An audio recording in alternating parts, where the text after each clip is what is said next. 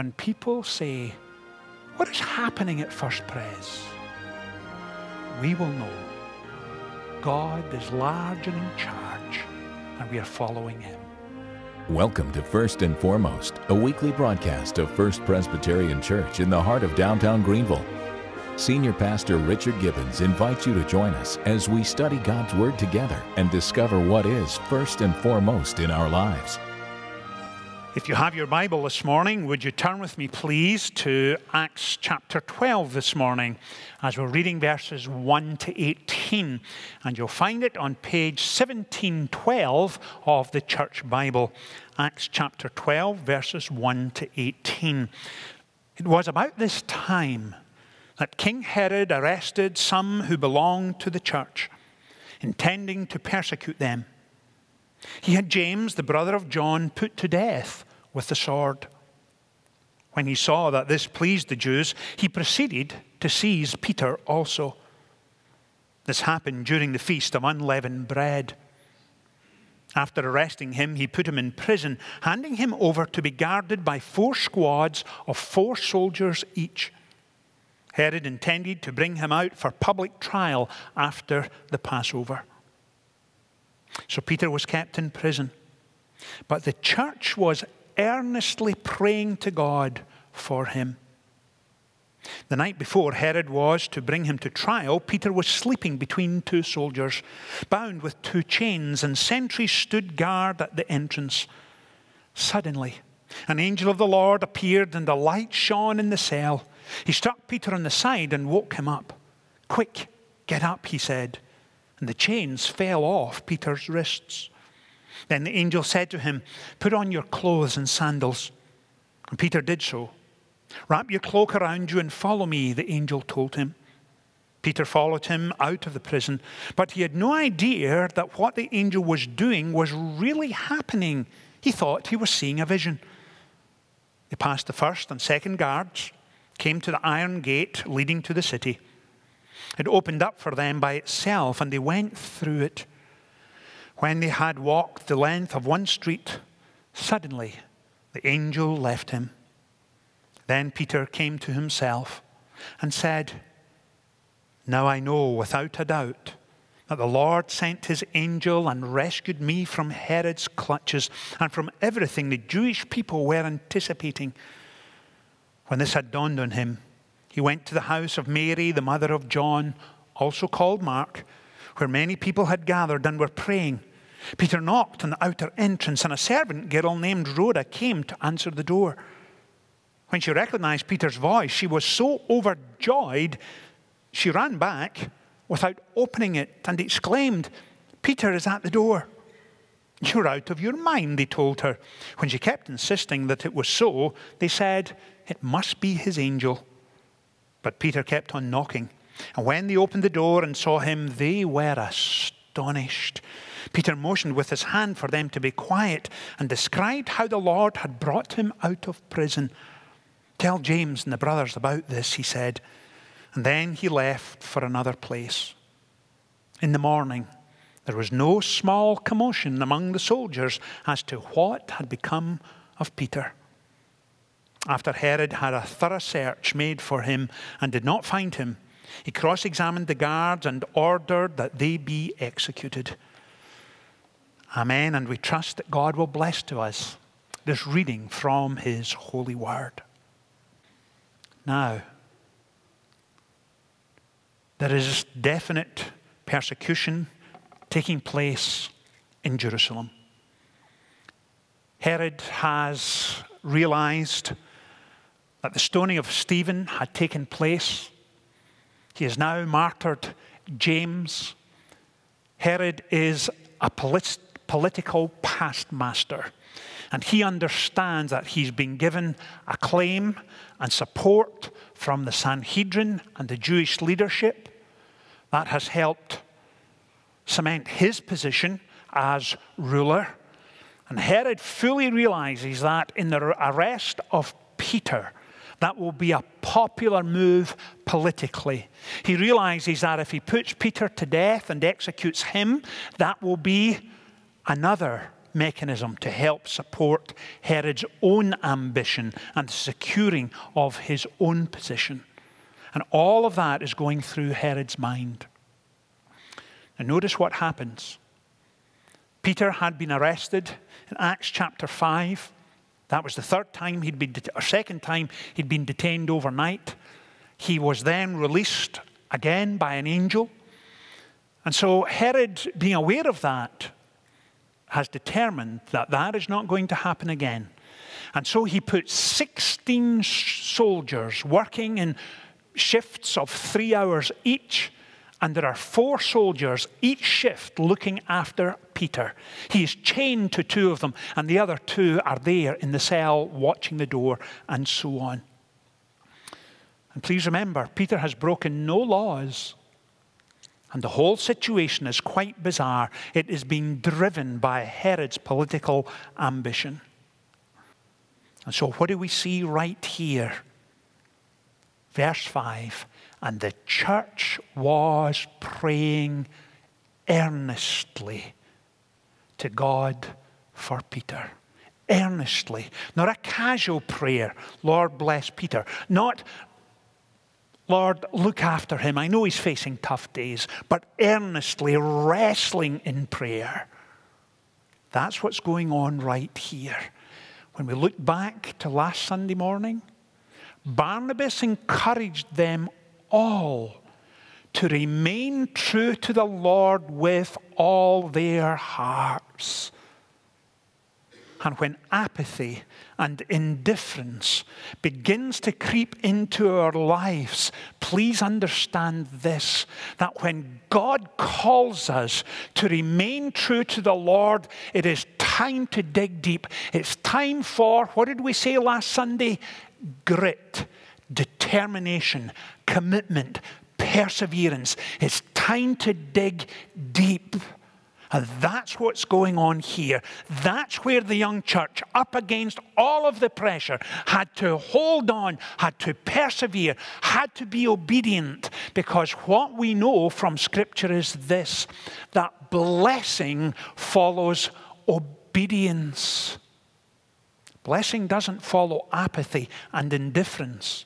It follows obedience. And so we find them wrestling with God earnestly, prayerfully seeking his presence. Because I think most of us would say this that when we have faced days like that and we have gone deep in prayer and wrestled with God, not just bringing a shopping list of wants and desires, but wrestled with Him, earnestly prayed. In the course of that time, what does God do? Not only does He hear our prayer and respond, but all too often He molds and shapes and fashions us. That's what's going on with the infant church. That's what's going on with us when we engage with God at that level. Do you remember back earlier this year, back in the spring, we spent five or six Sundays looking at the Lord's Prayer? And we said it was those opening two words of the Lord's Prayer that gave to us a foundation for everything else. Because those two words highlighted for us what? That prayer is predicated on the basis of a personal relationship. It's not something we do out of duty, although we ought. It's much more important than that. It is our Father. Our Father who art in heaven, hallowed be thy name. Our Father. It's not a stranger who is distant and far off, who has no relationship with us. It is our Father. That's why we remain true to the Lord with all our hearts, because we know Him. We know Him intimately. We've been blessed by Him, transformed by Him. Has He not answered our prayers in the past? Of course He has. Has He not been faithful? Has He not dealt with every sin? Of course He has. Our Father. And so when we immerse and saturate ourselves in prayer, then then we're being brought into the purposes and plans of God Himself. Now, John the Apostle, towards the end of his life, writes in his epistle of 1 John, chapter 3, verse 1, he writes this See what great love the Father has lavished on us. That we should be called children of God, and that is what we are.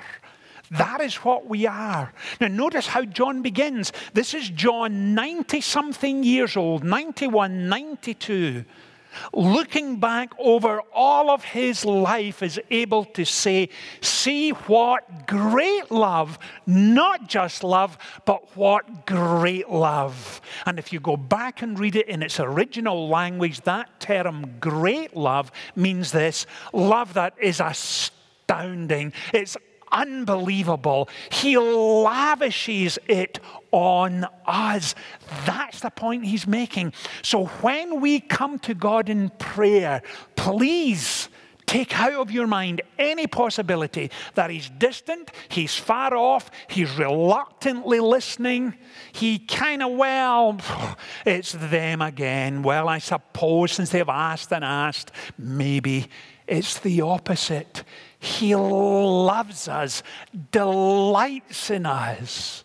That's what's going on here. That's what's happening in prayer, where they earnestly are praying for Peter. Now, you may be here this morning and saying, Richard, okay, I get it. I understand the point you're making. I see it. It's predicated on my relationship. But, Richard, quite honestly, there are times when I need more than a principle. I know He loves me. I know He loves me with an everlasting love. I know it's a great love. I know He lavishes it upon me. But, Richard, if you really had to force me into a corner, I would have to tell you I'm not quite sure what to say when it comes to prayer. I'm not. I feel clumsy. I feel inadequate. I'm never quite sure how to express myself. I hear other people praying and I pray, if only I could pray like them. What do I say? Well, let me be very practical this morning. And if you're taking notes, please take this down. This has been helpful to me down through the years. And it's an acronym based, strangely enough, on ACTS. And so, whenever you enter into prayer, unless it's an emergency situation, prayer always begins with adoration. When we started this morning, how did we begin? I began with a welcome, a call to worship, a hymn, and a prayer of adoration. And that's how it should be. So the first letter in Acts is highlighting adoration. So when you come to Him in prayer, what do you say? Father, at the very outset of this prayer, I want to tell you what you mean to me. I want to tell you how much in love I am with you. Thank you for your grace and your goodness each moment of each day. That's where adoration comes in, immersed in Him. Our Father who art in heaven, hallowed be thy name. That's why it begins with adoration. And then confession. And confession's the tough part. Do you simply say, Father, please forgive me for my sins of this day or this past week? Good place to go. But is it enough? Is it better to say, Father, Yesterday, I was short with my wife. I wasn't listening. I wasn't loving. I was so wrapped up in my own priorities and the things I was concerned about, I wasn't loving her the way I ought to. Father, please forgive me when at a meeting in work, I exploded. I got angry. It was over a large contract. We don't have the budget to be able to deal with it. And I took it out on staff. That's when you know you're beginning to drill down deep, specific, particular confession. And please remember that when you immerse yourself and saturate yourself in prayer, you then go to the person and say, Forgive me. I got it wrong. I don't know what I was thinking. I will never do it again. That's real prayer. That's confession. That's molding and shaping and becoming Christ like. And then thanksgiving is that third letter. My goodness, are we ever short of something to say thanks to the Lord for? For waking us up this morning, for answered prayer, for forgiven sin, for leading and guiding and directing us, a family to love, a home to live in, His grace upon our lives, each moment of each day, for His word our relationship with Him, we could go on forever. And then supplication. And supplication takes us to that next step when we are really praying for others. People we know, those we love, situations they are facing, situations we are facing. That supplication, praying for others, interceding, that's what's going on here. Remember the phrase? And the church was praying earnestly for Peter. That's prayer. That's when we know and feel and sense power in prayer because it's authentic and it's real.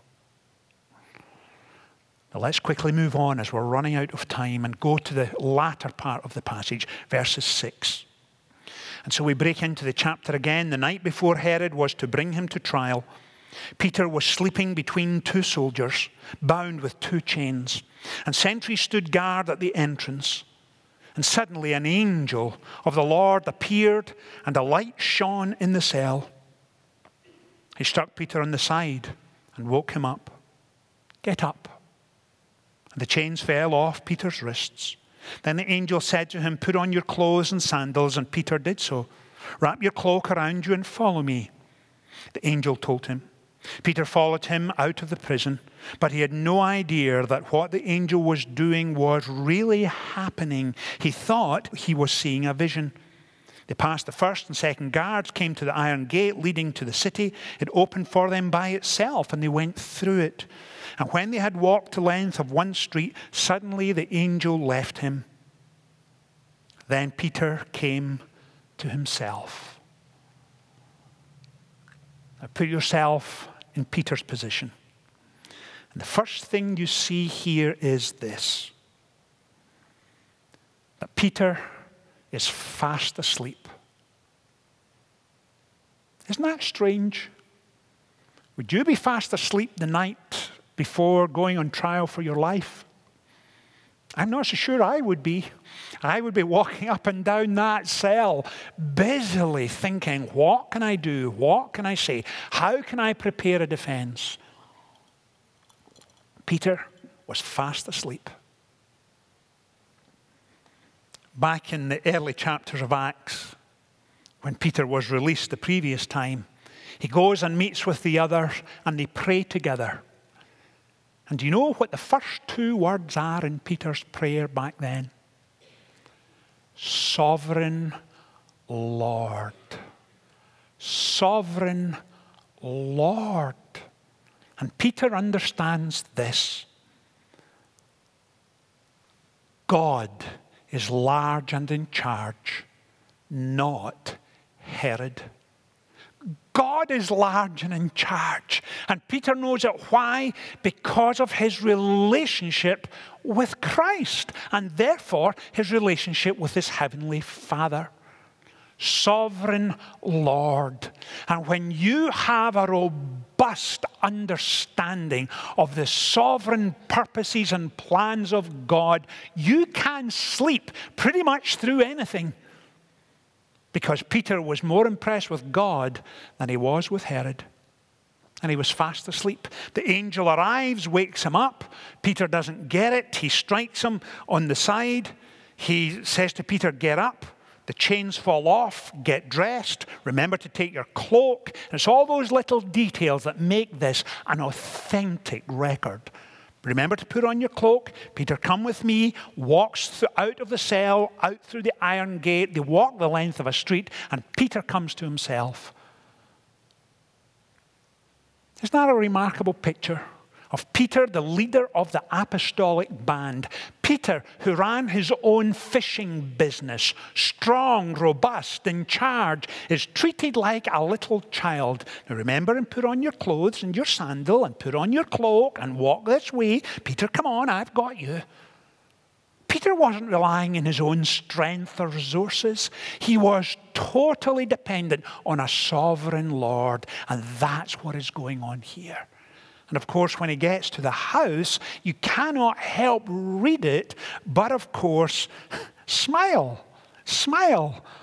Inside the house, what happens when Peter's knocking on the door? The passage tells us he's knocking consistently. The young girl is sent to see who is disturbing their prayer time for Peter. Isn't that incredible?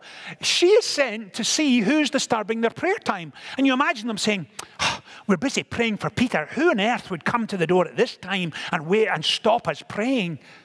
And it's Peter. And she is so overwhelmed, so overcome with joy, she doesn't answer the door to Peter. She recognizes his voice and he, she runs back in. And she says to them, It's Peter. And they say, You are out of your mind. You're out of your mind. It cannot be Peter. And eventually she persuades them. And they go to the door, and Peter comes in, and the passage again, full of personal details. He signs with his hands, and he tells them to be quiet, and he explains what's going on. The answer to their prayers was knocking at the door. Isn't that remarkable? The answer to their prayers was knocking at the door. Now, we tend to think that prayer is knocking on heaven's door. But here is heaven knocking on their door, and they don't recognize it.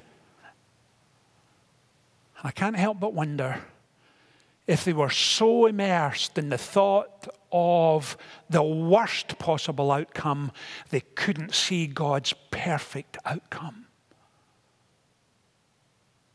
Ever been there in your prayers? So focused on what will go wrong and what won't happen rather than what may? Remember Barnabas? Encouraged them to remain true to the Lord with all their heart. With all their heart. And then, right at the end of the passage, we read these words and in the morning, there was no small commotion among the soldiers as to what had become of Peter. Talk about understatement. This sounds like a diplomat. In the morning, there was no small commotion. Herod had the guards executed. Talk about no small commotion among the soldiers as to what had become of Peter. This was not the first time those who knew Peter or had been in his company asked that question. Can you imagine those early days when he met with Christ for the first time, when Christ impacted his life and transformed his soul? The people who knew Peter best, his immediate family, whom we don't hear much about, we know he was married, we know he had a mother in law. Do you think they would say that first day when Peter came home, what has become of Peter? Can you imagine when Jesus called him to be a disciple? The people around him would be saying, Peter, you're taking this too far. It was one thing to go and listen to a rabbi, but you're taking this too far. Peter, what has become of you? And then he would report again and again of the three years of being with Christ, listening to him preach, watch the impact on others, the miracles that transformed lives, as it was with Peter and it was for the infant church. God is shaping and fashioning each one of us as we grow in our faith, as we deepen our relationship with Him. And I suspect this is an incredible thing to say. Peter would say, that the years ahead were every bit as good as the years behind. May that be true of us. So that when people say, What is happening at First Pres? we will know God is large and in charge, and we are following Him. Let's pray together. Father, thank you for this remarkable passage of Scripture. Thank you for all that it contains. Thank you for the reassurance of answered prayer and your love and your grace towards us each moment of each day. Father, thank you. In Jesus' name we pray. Amen. Come out and celebrate adoption on Sunday, November 12th at a free concert along the Reedy River. First Presbyterian Church is hosting the Brooks Dixon Band and Graydon Tomlinson live on the TD Amphitheater stage behind the Peace Center from 4 to 6 p.m. There will be several local adoption, fostering, and resource agencies there as well. So bring your whole family, your lawn chairs, and celebrate adoption with us.